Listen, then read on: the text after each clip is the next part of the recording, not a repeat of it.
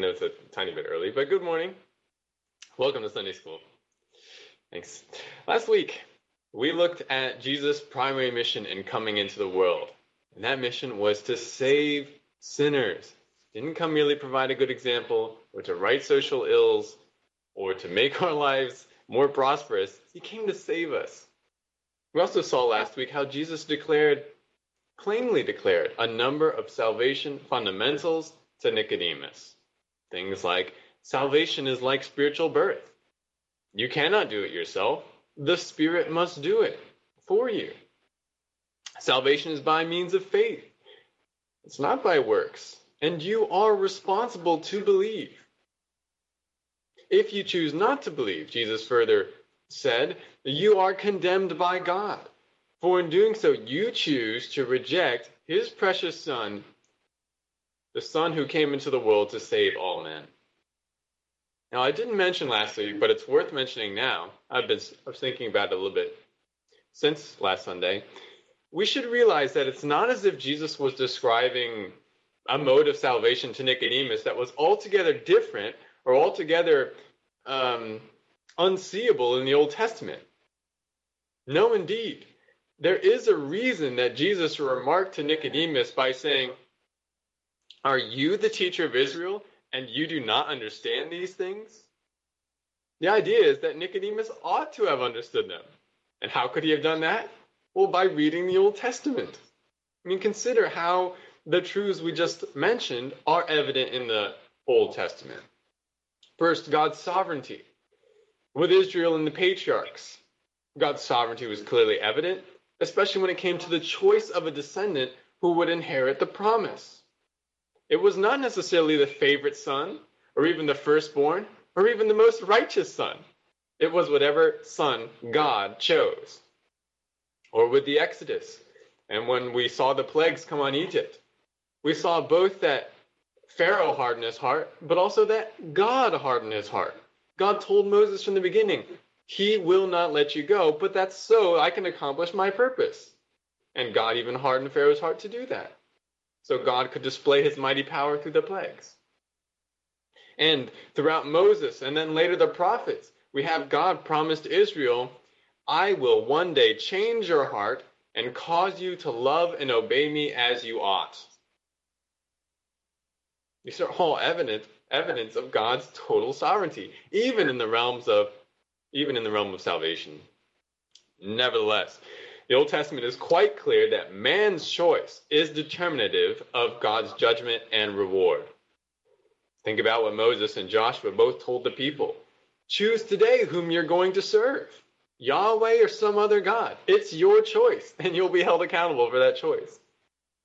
Or we see the consequences of choices throughout the Old Testament, both personally and nationally. Consider David. He expressed a desire to build a house for God, and God rewarded him for this. He says, Because you have this desire, I'm going to build a house for you.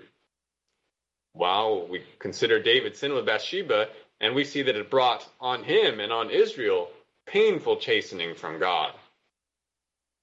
Moreover, in the history, history books and in the prophets, we see God reasoning with Israel, pleading with Israel to stop putting their trust in useless idols and turn back to the living God. God treated them as having the ability to choose. And he argued with them, to them, why they should choose him. And we also see in the Old Testament that one is justified by faith, not by works. You say, how could that be? What about the law? Well, let's just consider a few examples. It was clear with Abraham you know the text. Abraham believed God and it was counted to Abraham as righteousness. He wasn't called because he was righteous. God simply chose him, but Abraham believed God. If we think about the law and the sacrificial system, these should have made it obvious to all that God had a holy standard that one just could not meet. It was a right standard, it was a good standard, but no one could keep it. David realized this, and all the people of Israel would have realized that they needed a deeper cleansing, they needed a fuller covering by from God simply through God's merciful means. Whatever that would be, it would have to go beyond the sacrificial system that was given in the law. and what does the Lord say to Habakkuk towards the end of the Old Testament? Habakkuk 2:4 Behold, as for the proud one, his soul is not right within him, but the righteous will live by his faith. Now, it's true the Old Testament places much emphasis on the good work, works that ought to demonstrate one's faith in Yahweh, but God has always been about the heart. I mean, we can just consider the greatest commandment of the Old Testament. And what is that commandment?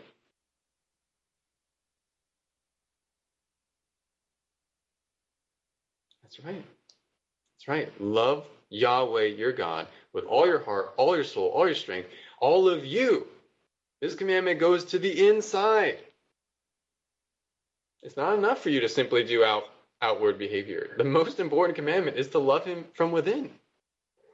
And that love, if it's truly in the heart, it will inform the actions of a person. You will demonstrate love for God, or we could say faith in God, by obedience. And then we can add to this the discussion the instance cited by Jesus himself. Those who were saved by looking to the serpent in the wilderness, they were not saved by their sight, by what their eyes were doing, but by what their hearts were doing. Their faith was what saved them. And that faith was demonstrated by looking to God's means of salvation and healing. So, all that to say, Nicodemus should have known, especially being a well studied Pharisee, what the Old Testament had always taught and demonstrated. But he didn't know because he wouldn't know. He, along with the rest of the Jews, had stubbornly ignored and rejected what God's word says, so that Jesus could say, You do not accept our testimony. I'm telling you, we've told you, the scriptures have told you, but you don't listen. And is this not also true today regarding the Jews and also the Roman Catholics and the Greek Orthodox and the liberal Protestants? It's not as if God's word or his way of salvation has changed. The fundamentals of salvation are actually consistent throughout the scriptures. And these religious groups, they all have the saving text. And the Jews only recognize the Old Testament, but that that is God's scripture. They have it. It shows what salvation must consist of. But men do not understand these truths because what the rest of the passage says that we looked at because they still love the darkness and don't want their deeds exposed by God's precious light. They obfuscate the text by their own wicked thinking and by useless traditions of men. But, as Jesus makes clear, all whom the Father chose will come to Jesus. And God will use us and His Spirit and His Word to bring them in. Now, we're moving on in our study of Jesus' ministry today. Jesus' earthly ministry. And we're as we move forward this quarter, our main theme that we're looking at is the authority of Jesus, and we're looking at sub themes also. And that sub theme that we're going to be looking at today is Jesus' power over nature. And Jesus, that the fact that Jesus has power over nature is clearly evident in the gospel records. But how is his power over nature significant? How did he demonstrate it? What do these demonstrations show us about Jesus? And how does that displayed power, or how is that displayed power supposed to affect the disciples and even us today? These are some of the questions that we want to investigate as we briefly look at two passages this morning. We're going to first start early in Jesus' ministry with Luke's account of Jesus and a miraculous catch of fish. And then we'll finish by examining Matthew's account of a later instance where Jesus walks on water. Let's pray before we continue. My God, our God, thank you for your word. We thank you that you have opened our eyes to the truth that had to be your work. I pray, God, that you would continue to open our eyes and open my mouth to be able to declare it correctly and helpfully. Pray that you'd open the hearts of the people to take it in to be changed by it. We know we are responsible, but God, we pray that you would work. In Jesus' name, amen. All right, please open your Bibles to Luke chapter 5. Luke chapter 5, verses 1 to 11 is where we find our first text.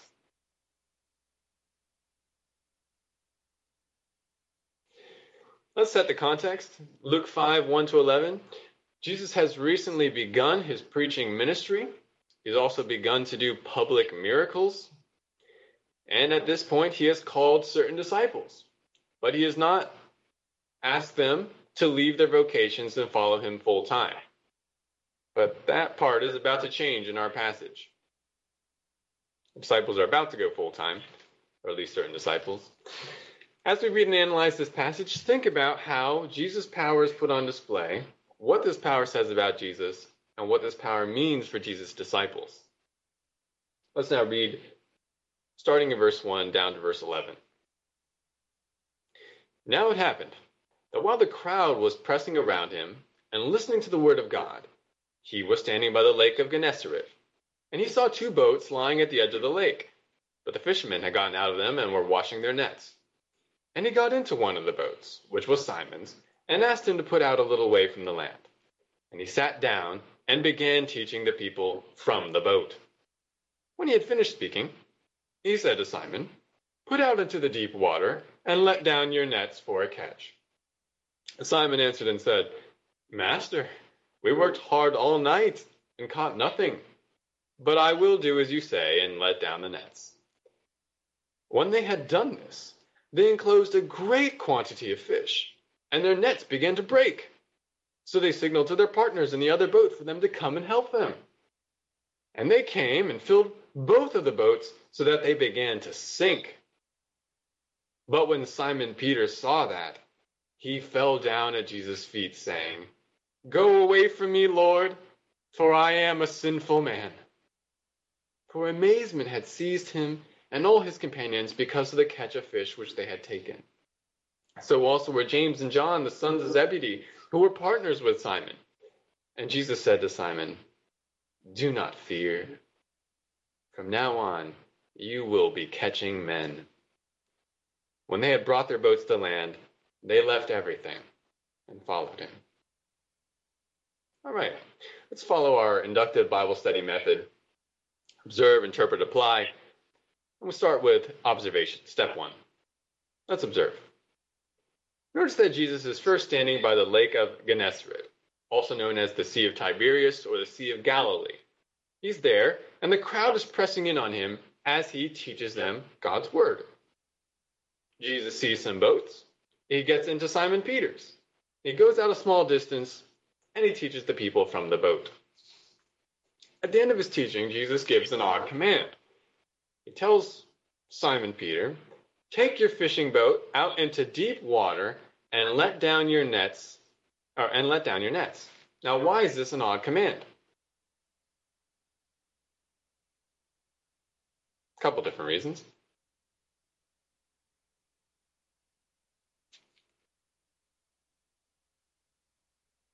All right, yeah, that's the first part.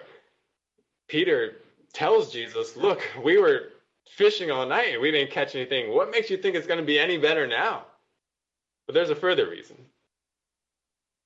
Why is it odd for Jesus to tell them to go out into deep waters and let down their nets? Yeah, during the day. And why is that odd?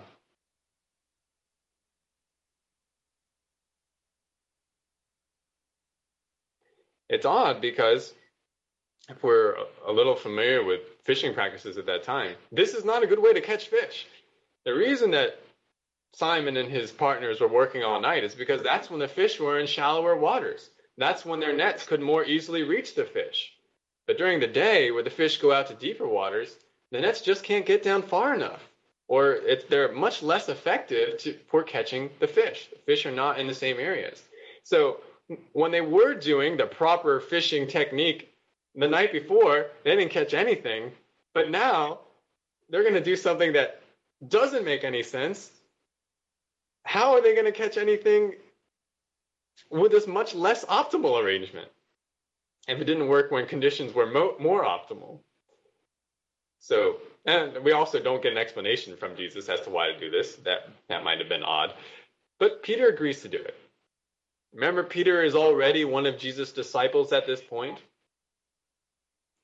So he has a there's a reason he calls Jesus master, and there's a reason he says, All right, I'll do what you say.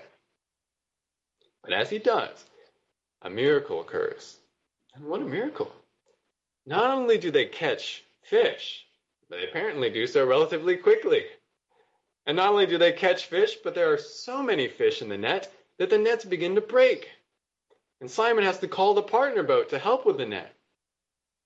And when the two teams finally lug the fish aboard, there are so many fish that the boats begin to sink. The boats are so heavy with so many fish. Now imagine that you were there with Jesus and these others when these things happened. You're seeing all these fish just teem into the boat. You're on the boat. What would you be thinking? How would you respond? But notice the reaction of the people aboard. It's not exactly maybe what we'd expect. Simon Peter doesn't say, This is great. Thanks for all the fish. Or, Jesus, you were right about where to go. I should listen to your fishing advice more often. No, what does Peter do? He prostrates himself at Jesus' feet and he asks Jesus to go away. That, that may seem odd itself, but notice the reason he says, Go away from me, Lord, for I am a sinful man. Verse 9 further explains For amazement had seized him and all his companions. And many of these were Jesus' first called disciples, including James and John and probably Andrew. But then notice what Jesus says. Jesus doesn't say, You know what? You are a sinful man. I'm out of here. Or he doesn't even say, That's right, you're sinful, so be afraid. No, Jesus says instead two things. First, do not fear. Do not fear. And second, from now on, you will be catching men. The verb tense there is rather interesting. Notice, will be catching. This is in English, future continuous. That is, it's emphasizing an ongoing action in the future. And that's a good translation of what we have in the original language, which is a future verb combined with a present participle. The idea is continuous action that's going to take place in the future. So Jesus is, and, and notice, Jesus is not saying you'll be trying to catch men in the future from now on, but he says you will be catching men. So there's a promise there. And when the boat comes back to land, notice what the disciples, or notice that the disciples don't do anything with the fish they caught. At least there's no mention of it. They apparently leave the fish, leave the other fishermen. Maybe they, maybe the crowd takes the fish. And instead, the disciples leave everything their fishing careers, their fishing companions, their fish and they start following Jesus as full time disciples. Okay, so we've made important observations. Let's move to step two interpretation. Why does Jesus initially get into Simon's boat?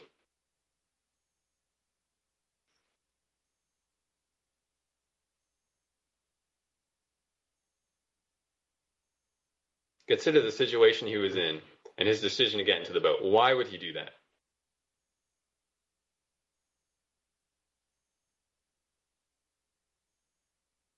Yeah, to teach. Why couldn't he just teach from the shore?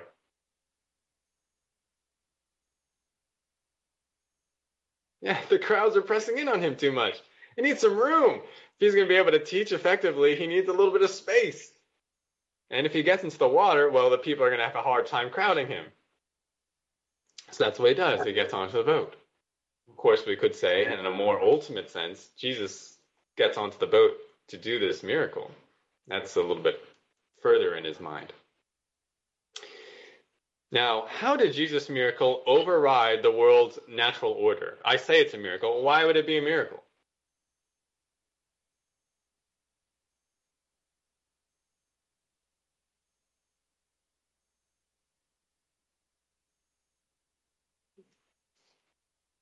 Yeah.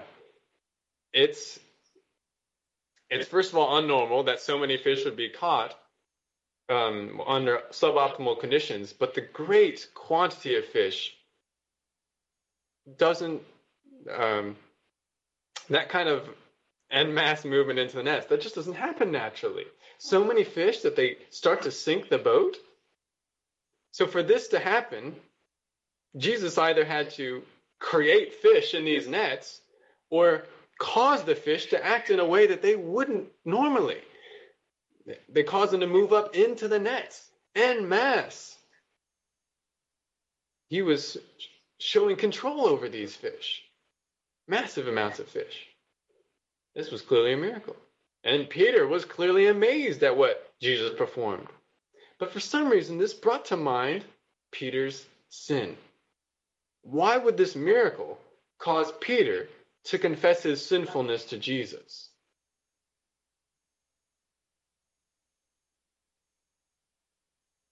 Yes.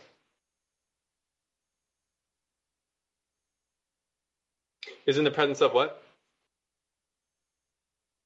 Uh, I'm sorry, one more time. Yeah, he's in the presence of the Holy One. Yeah, he realized that his holy rabbi Jesus has superhuman authority and power. Um, Jesus is able to command whole schools of fish. And if you're a sinful person, the last thing you want to be is near someone who is both holy and powerful. And why is that?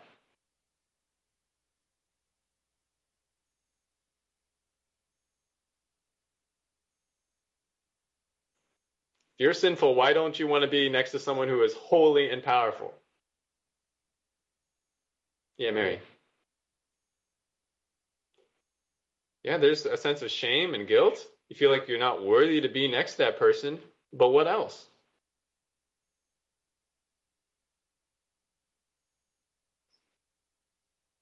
Yeah, opposites don't attract. Well, usually, um, holiness doesn't cannot abide the presence of sin, if we think about the Old Testament. So he has reason to fear. What does he what should he fear? Judgment. His sin will be exposed. He will be judged. He will even be destroyed. If this person, this man in his presence, this one is so holy and powerful, Peter's ruined. And we could also note that Peter may be even more fearful because who's going to benefit from this miracle, this large catch of fish? Ostensibly, it would be Peter. He's the fisherman, right? This is a large catch. Peter would get a good amount of money from selling these fish. It's quite a gift. But Peter knows his own sinfulness and he knows, I don't deserve this.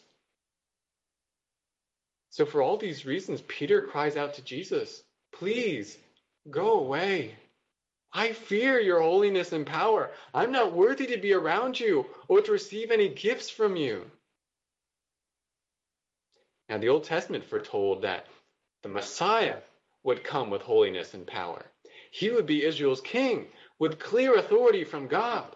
So, what does Jesus' obvious display of divine authority prove Jesus to be?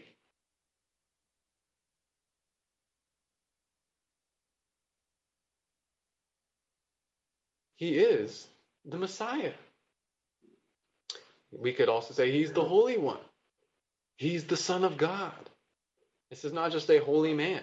This is the Messiah, God's King with divine authority. Note the connection between this display of authority in a miracle and Jesus' identity. And this accords with Jesus' own words later expressed in the book of John. When speaking about his miracles and his righteous deeds, Jesus says in John 10, verses 37 to 38, If I do not do the works of my Father, do not believe me. But if I do them, though you do not believe me, believe the works, so that you may know and understand that the Father is in me and I am in the Father. So note that clear connection. Now, does Peter realize that he's dealing with God himself here? Well, perhaps. But one thing you'll notice as you go through the Gospels is that the disciples' understanding of who the Messiah is grows over time. They have a, a basic understanding and confession of him even at the beginning, but they don't quite understand the way that they do at the end. Even after this moment, when Jesus calms the, the storm, one time on the Sea of Galilee, the 12 disciples together ask, Who then is this that even the winds and the waves obey him? They had already understood who Jesus was, but not as much as they did after that moment. So even if they confessed him to be God's son and and even in a way God himself, I don't think they quite understood what that meant in the beginning, but they come to understand it more as they spend more time with Jesus. But Peter makes this anxious request to Jesus Go away from me. But consider Jesus' poignant response. When Jesus tells Peter, Do not fear, what was Jesus demonstrating about himself?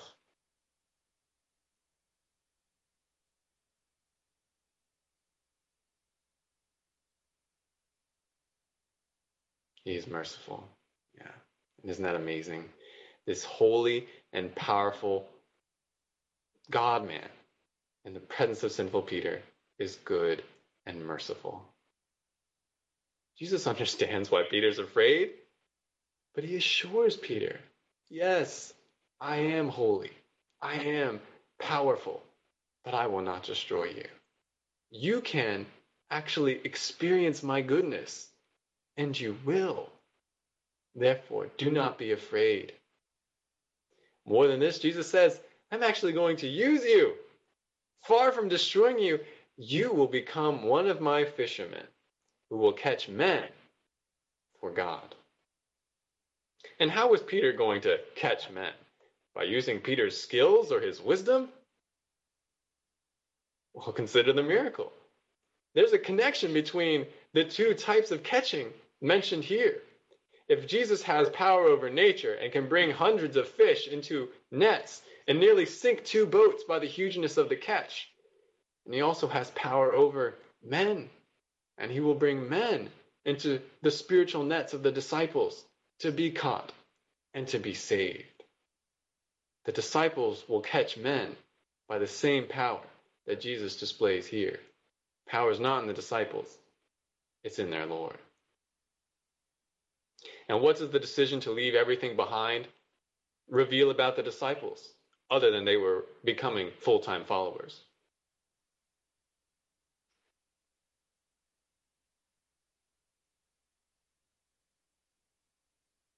Jesus says these things. What are they what are they doing in their hearts that causes them to follow? They believe him. They believe him. When he says, Do not fear, and I'll make you fishers of men, they say, All right, I will believe you. And they become his full time disciples.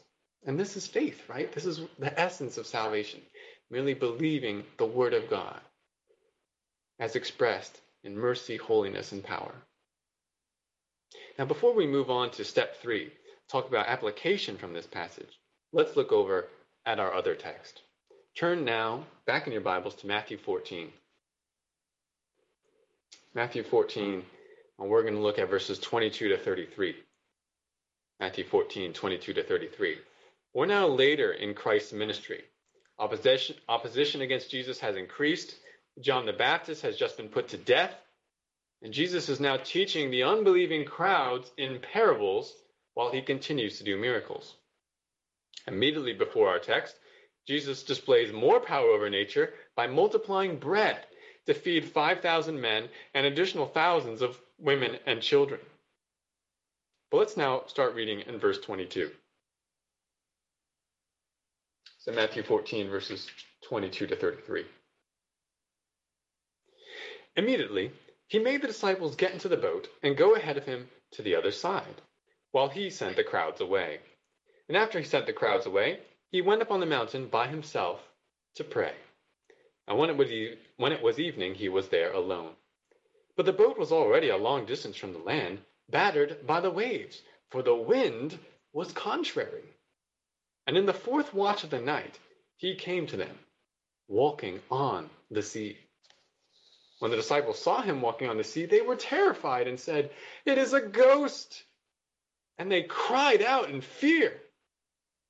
But immediately Jesus spoke to them, saying, Take courage, it is I. Do not be afraid. Peter said to him, Lord, if it is you, command me to come to you on the water. And he said, Come. And Peter got out of the boat and walked on the water and came toward Jesus. But seeing the wind, he became frightened. And beginning to sink, he cried out, Lord, save me! Immediately, Jesus stretched out his hand and took hold of him and said to him, You of little faith, why did you doubt? When they got into the boat, the wind stopped, and those who were in the boat worshipped him, saying, You are certainly God's Son. All right, let's observe this passage. Notice that Jesus sends the disciples and the crowds away so that he could pray alone on a nearby mountain. He's again by the Sea of Galilee.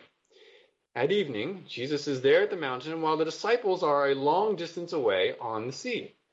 But their progress across the lake is being impeded by battering waves and contrary winds. Now, this is not a storm exactly, but just heavy winds that are contrary to the direction the disciples need to go. And Jesus comes to them during the fourth watch of the night. Okay, what's the fourth watch?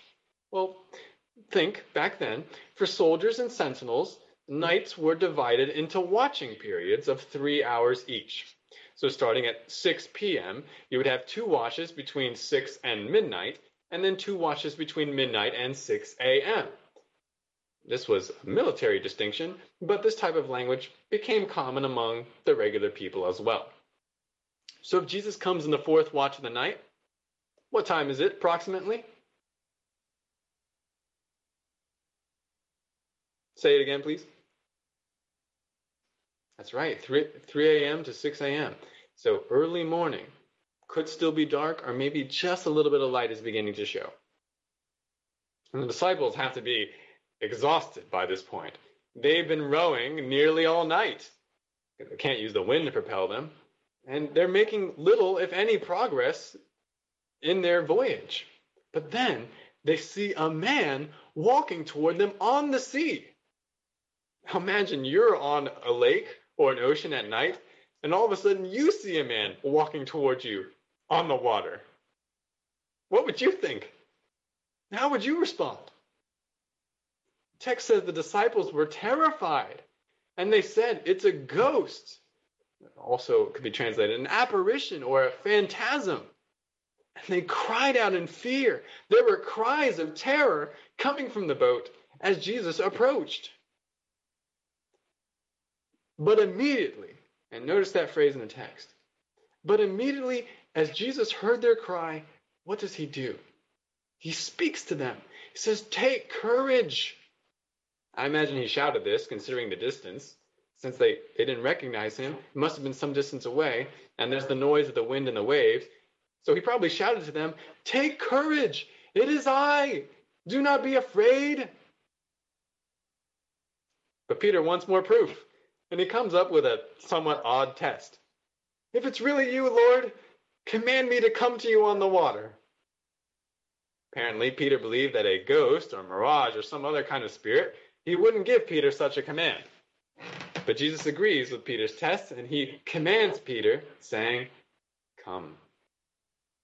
Now, imagine again, you're there. The wind and the waves are still furious. There's this man standing on the water claiming to be your teacher, and he's just commanded you to walk on the water to him. Would you hoist yourself over the side? Would you go out there and walk to him? But Peter does. He begins walking on the water and he comes toward Jesus. But then it says he saw the wind, and Peter became frightened, and he begins to sink. And if Peter sinks, he's probably done for. The sea is difficult as it is. The boat and the men in it probably won't be able to get to him. Peter's going to drown. So he cries out, Lord, save me. And again, immediately appears in the text. I'm not told how far Jesus is from Peter at this point, but whatever the distance, Jesus is the only one able to save Peter. He rushes to him, or he simply stretches out his hand to Peter, and he grabs hold of him. But then he asks Peter, You have little faith. Why did you doubt? They both then get back into the boat. And when they do, the wind and presumably the waves, they stop. In fact, the other one of the other gospels in its record of this instance says that the boat immediately arrived at the destination. They realized, oh, we're there. And notice the reaction of the disciples. They worshiped Jesus, confessed him to be God's son. And that's another title of messiahship. With these observations, let's consider interpretation again. Why did, did the disciples cry out in fear when they thought Jesus was a ghost? What's so scary about a ghost?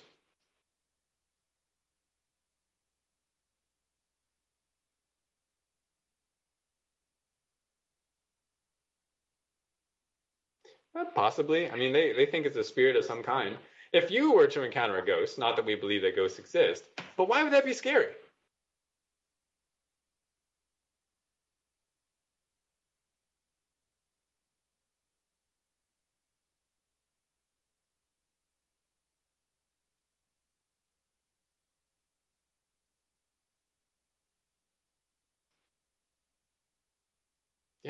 Yeah. Multiple reasons why we would find encountering a ghost scary.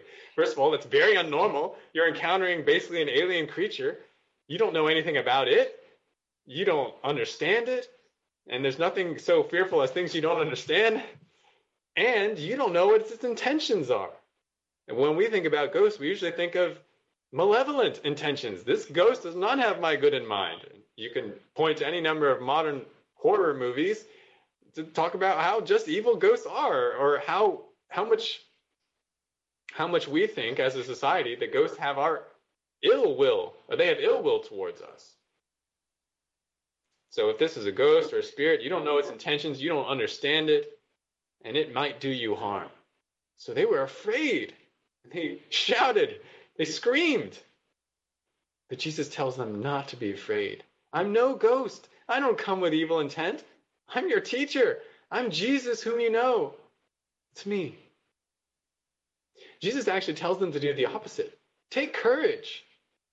Why should seeing Jesus cause the disciples to take courage? Well, first of all, yeah, it's not a ghost. So, alleviation of what they did fear. But why else should they take courage at seeing Jesus? Even Jesus walking on the water.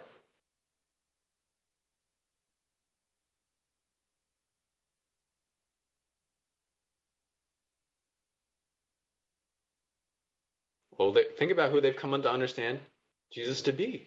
He is the Holy One who has the power of God. But he's also full of goodness. He hasn't come to destroy, he hasn't come to terrify, he's come to help and save. He's on the side of his disciples. He's not there to harm them, but to help them, even in the midst of this storm. His power is on display, and it's going to be a power on their behalf. They can take courage at seeing Jesus. They don't have to be afraid. By going out to Jesus on the water, what was Peter displaying?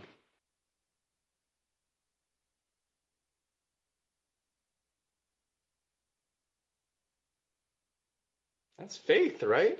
I mean, we we knock Peter for what he does later, but we got to give him credit for going out on the water. None of the other disciples did that. He says, I'll walk on the water to Jesus because I believe Jesus. I believe in his goodness and power. But why does Peter begin to sink? Yeah, Mary. He got scared, and what did being frightened cause him to do?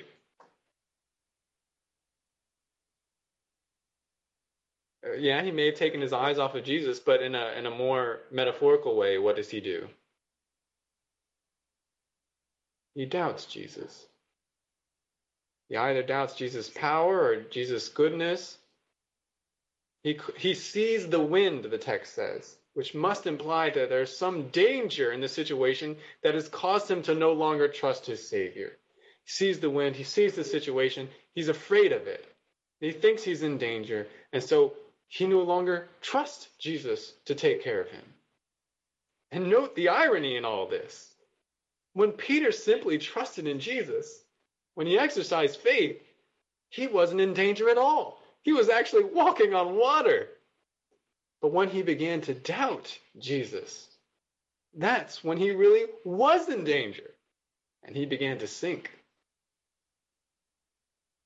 What is Jesus' rescue of Peter show us about Jesus?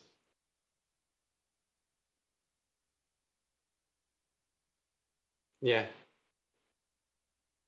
Again, we see his goodness, right? See his mercy. He doesn't just say, Bye, Peter.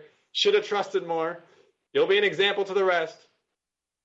No, he's, he reaches down. He may have even rushed over to Peter, grabs him, he saves him. What are you going to say, Rob?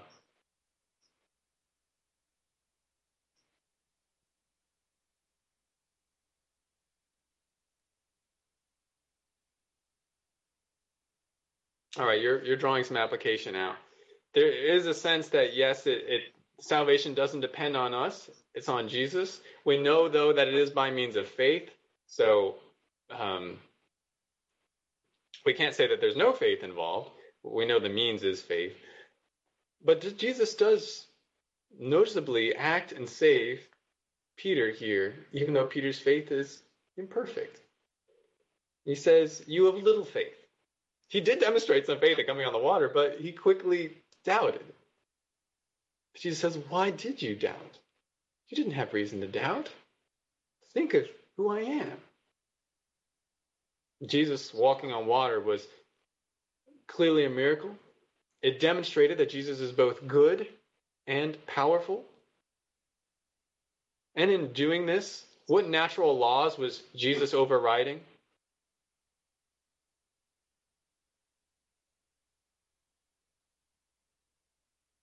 If you to walk on water, what natural principles are you violating? Yeah, so it's a combination of laws about gravity and density. Things sink because they're more dense than water. Jesus is more dense than water, but he doesn't sink. He's able to walk right on the water. Moreover, as soon as he gets into the boat, the wind stops. Jesus is showing not only power over water molecules, but also the air, air currents, and the behavior of the wind. So he's demonstrating overriding command ability over multiple aspects of nature. Considering the actions of the disciples in verse 31, whom do they understand Jesus to be based on this display of power? Yeah, Mary. The Son of God. That's what they say. And again, that's a word that denotes messiahship and even deity. They worship him. Now, here again, this is this is important. This may even be a, a mark of the development of their understanding, they worship him. They realize this is more than just a holy teacher, more than even the Messiah that is a king. He is God, deserving of worship. Now, do they understand that to the full extent yet? No, probably not, but they're getting there. They're seeing this displays of authority and they're realizing who this person that they're dealing with actually is. We've, of course, sampled a number of only a few instances of Jesus showing power over nature in this lesson. Let's now think about why the gospel writers record these events. Jesus didn't do these miracles to bless the disciples financially or to give them a thrilling experience. Why did he do these things? Why did he multiply the fish for Peter? Why did he walk on water and stop the wind? What was it to show? Yes. Say that again more loudly, please.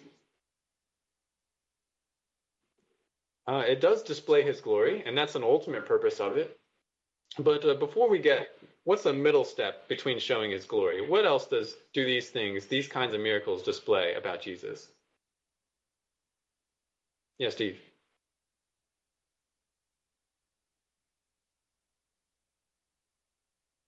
Yeah, so it that's another part of it. It shows that he is from God. He has God's stamp of approval. his words must be accepted because God is clearly validating him through these miraculous works. And that's going to be true of the apostles later, and it was true of the Old Testament prophets as well. These are sign gifts validating the message of Jesus. But also, as we've emphasized in, in our interpretation steps of these two miracles, this is about showing Jesus' authority. It's about showing his power, even his messiahship and deity. This is not merely to benefit people, this is to show who Jesus is and the validity of his message. Besides believing correctly in the Savior, how would these miracles encourage the disciples?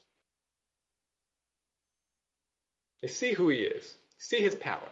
Why should that encourage them?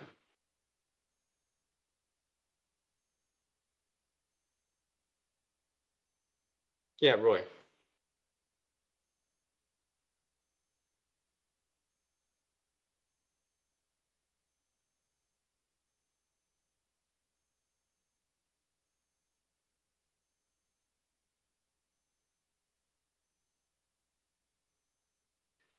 Hmm.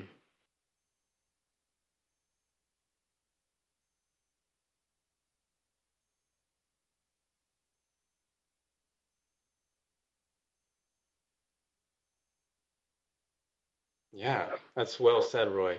This is this should cause the disciples to trust Jesus, to believe him and his words. Not just because he's a representative of God, but because he has the power to keep his word. Notice the connection in both of these miracles between Jesus' power and then the actions of the disciples. Jesus tells the disciples that they'll catch men by his power. Peter's able to walk on the water by Jesus' power. Is it any wonder that Jesus says later in Matthew, Matthew 21, verses 21 to 22, Truly I say to you, if you have faith and do not doubt, you will not only do what was done to the fig tree, as the one that Jesus cursed, but even if you say to this mountain, Be taken up and cast into the sea, it will happen. And all things you ask in prayer, believing, you will receive. Now, understand, it's not that faith itself is powerful, but the one in whom they have faith is powerful. Jesus didn't do these things and say these things so that they could claim lay claim to whatever they wanted to by faith health wealth, prosperity. Rather, it's so that they would believe him and claim anything from him and from the Father that Jesus promised and that the Father willed for them. Christ's promises to his people never will fail. And why not? Because of what we see here. He is both powerful and merciful. He is both authoritative, or he has authority, and he has goodness. He is both able and willing to act on behalf of his own. He is the Messiah. He is God. And if Jesus, the King and Son of God, is on your side, then why should you ever fear? Why should you ever be anxious about your needs? You can believe his promises. You can trust him. So this leads us right into our third step today, application. What, how should this word affect us as Jesus' disciples today? A couple of things to mention. First, if you're a believer, oh, I already mentioned that. Eh, okay. If you're a believer, what sort of promises can you confidently claim based on God's power and goodness. What's a promise you know Jesus will keep, that the Father will keep to you based on his own power and goodness?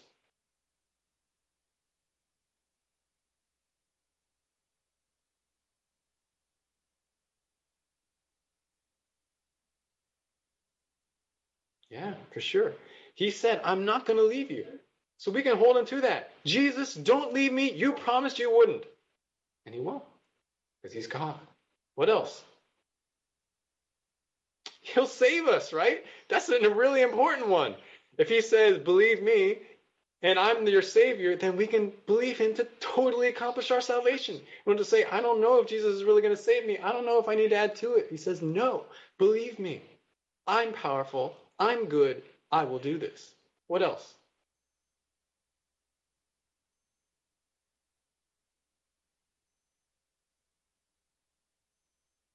Say that again.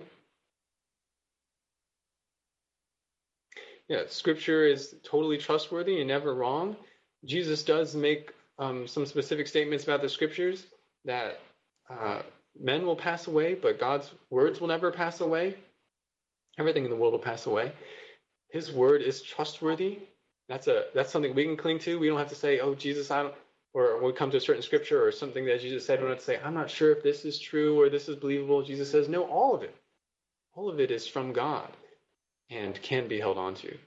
We could point to many other promises as well that God will provide for our physical needs, that He will deliver us from our enemies, that uh, even if the means is by death, that He will grow us, He will use His word through us to save others, He will use us to edify the church. He's given us gifts. That's promised in the scriptures. He will build his church, which is a great promise. If you're working in part of that, you say, I don't know if this is going to be worth it. I don't know if this is actually going to help. Jesus says, I'm going to build my church, and you're my means. His word will prove ultimately effective. He will establish justice on the earth. No one will get away with evil. He will always be with us. He will enable us to endure any kind of suffering, and He will answer our prayers. These are all promises. So we can grab hold of these. We can bring them before God and say, God, you promised these things. Therefore, I'm holding you to this. I'm going to lay, I'm going to go out on a limb based on these things because I know that you're powerful and good. You won't fail. And that gives glory to God.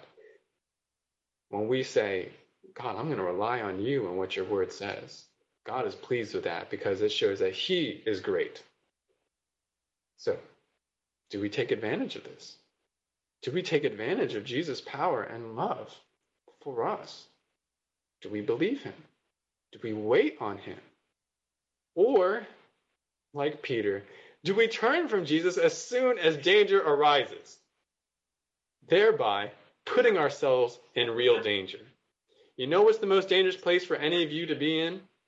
The place where you stop trusting Jesus you stop trusting God. That's the place of real danger.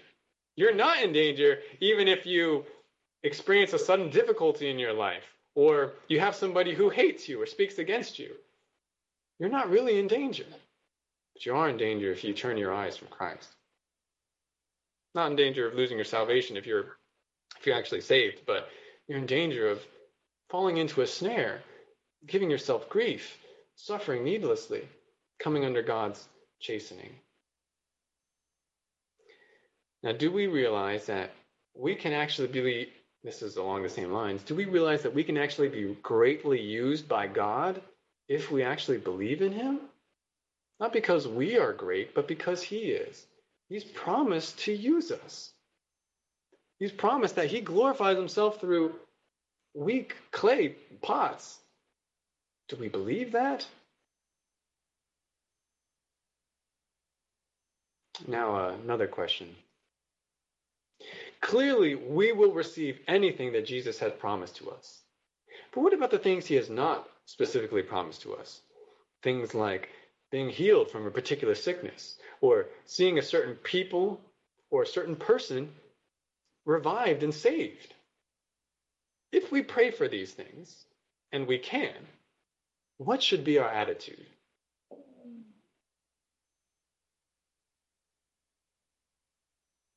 Yeah, Rob.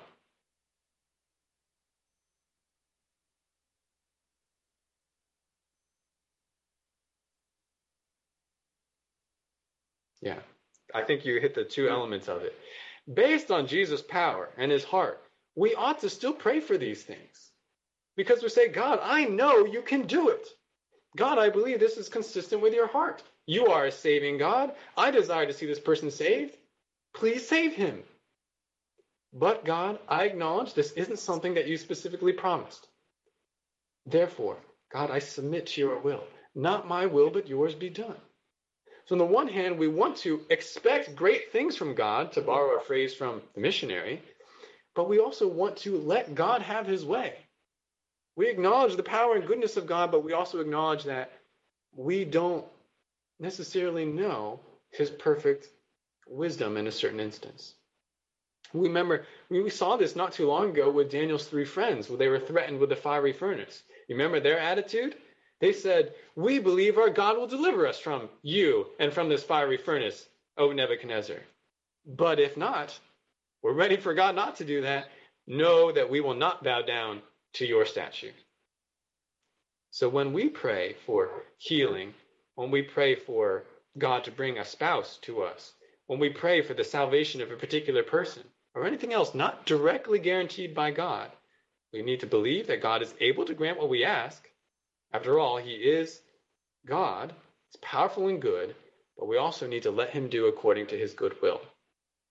We also should pray, even as we make those requests, that He will enable us to endure and remain joyful, and even to make His name great, whether He grants that specific request or not. Now, these things that I've mentioned, these are applications who are for those who are actually disciples of Christ. If you're not a true follower of Christ, remember there are many false followers, realize that Jesus' power and goodness are not working on your behalf. They're actually working against you. Jesus' goodness and his power will not allow any secret sin to go unpunished, even yours. After all, he is the Son of God. He has authority. He loves justice. He is zealous for his own glory. He is incensed at how you have dishonored him and his Father by ugly hypocrisy and sin. Therefore, if you have not yet surrendered to Jesus Christ, if you have not yet repented of your sins, you've got to escape from the powerful wrath of God's Messiah. He will one day rule the nations with a rod of iron and shatter into pieces his enemies. He will throw all stubborn rebels into the lake of fire to be tormented forever, including you, if you have not yet repented. As we said last week, do not dare reject such a precious Savior sent from God. He did these powerful signs that you might believe he was no mere man. He was the God man, the Messiah, the Son of God, who is currently sitting at God's right hand. Therefore, if you don't know Jesus, leave your worthless and poisonous sins behind. Give everything to Christ. Do as the disciples did. Let him make you into a new creation. Is Jesus your master? Have you encountered Jesus the same way that Peter did? Aware of Jesus' holiness and power while being aware of your own sinfulness. In either case, take courage. Jesus' heart is good and merciful, as displayed in both of these passages, so that if you will turn, he will save you and never cast you out. He will actually make you, like the apostles, into a useful fisher of man. Any final comments or questions based on today's lesson?